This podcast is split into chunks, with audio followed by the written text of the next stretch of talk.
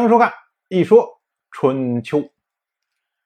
鲁国第十五任国君鲁同进入在位执政第六年，本年的夏天，魏国原来的国君魏硕在国外流亡八年之后，终于在魏国重新继位，又成了魏国的国君。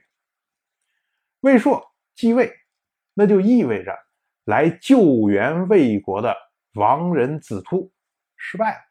王室这一次犹豫不定的派出来这么一小波人马出来来试探，那最后结果肯定不是好的结果。因为相对于之前对郑国的时候建设王坚，说王室的权威已经降了很低了，这次又降了再低，就是永远有更低的时候。对于诸侯，大家一看，哦，你王室。想要阻止诸侯来对付某个国家，你要干涉诸侯之间的事务，你首先连一个同盟帮腔的帮手都找不到。王室自己出的兵啊，以前去打郑国的时候，王室好来还带了两个国家一块去打的，现在变成老哥一个去干涉诸侯间的事务，你连个同盟都已经拉不到了。你想，你的这个权威已经降到什么程度？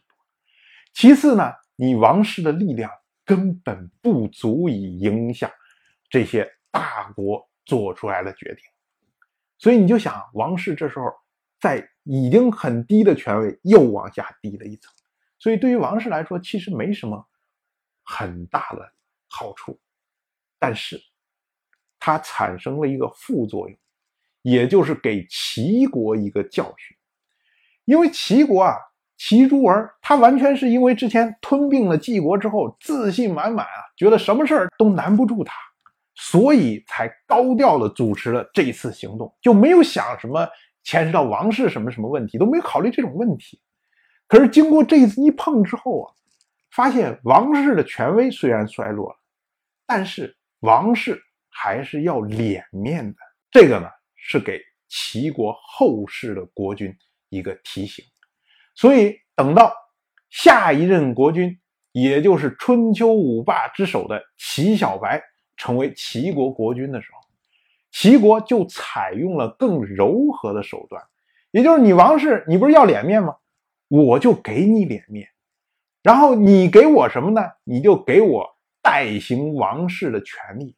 我拿着这个权利，我就可以在下面图谋私利，从上到下，大家都是高高兴兴的。和和气气的，这样更容易推进霸权，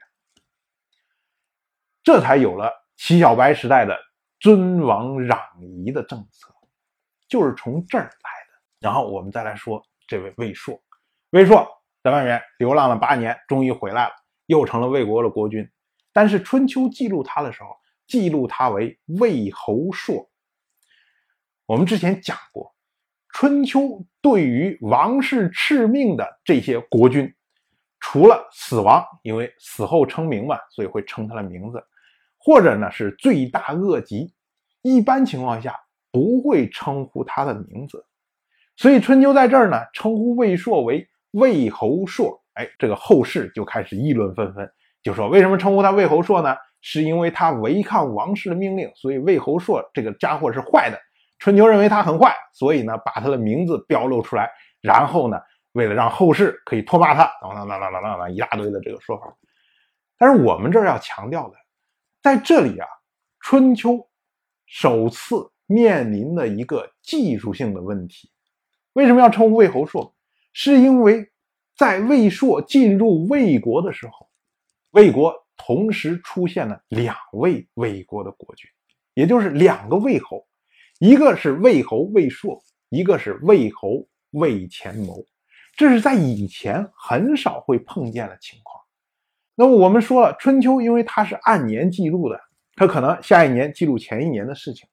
那么在八年之间呢，在魏硕没有回国的八年之间，在魏前谋在位执政的八年之间，如果春秋要称呼魏前谋的时候，必然是以魏侯来称呼。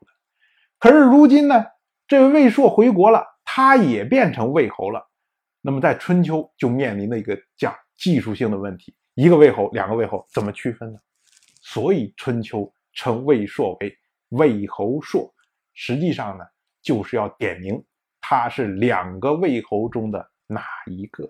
同样的，像郑国当时郑突流亡的时候，然后郑忽回到郑国的时候，春秋就称郑突为郑伯突，而称郑忽为郑世子忽。其实是什么？就是为了区分两个人，要不然就说不清楚了。当然，我就这么一说，您就那么一听。谢谢收看。如果您对《一说春秋》这个节目感兴趣的话，请在微信中搜索公众号“一说春秋”，关注我。您不仅能得到《一说春秋》文字版的推送，还可以直接和我互动交流。我在那里等待您的真知灼见。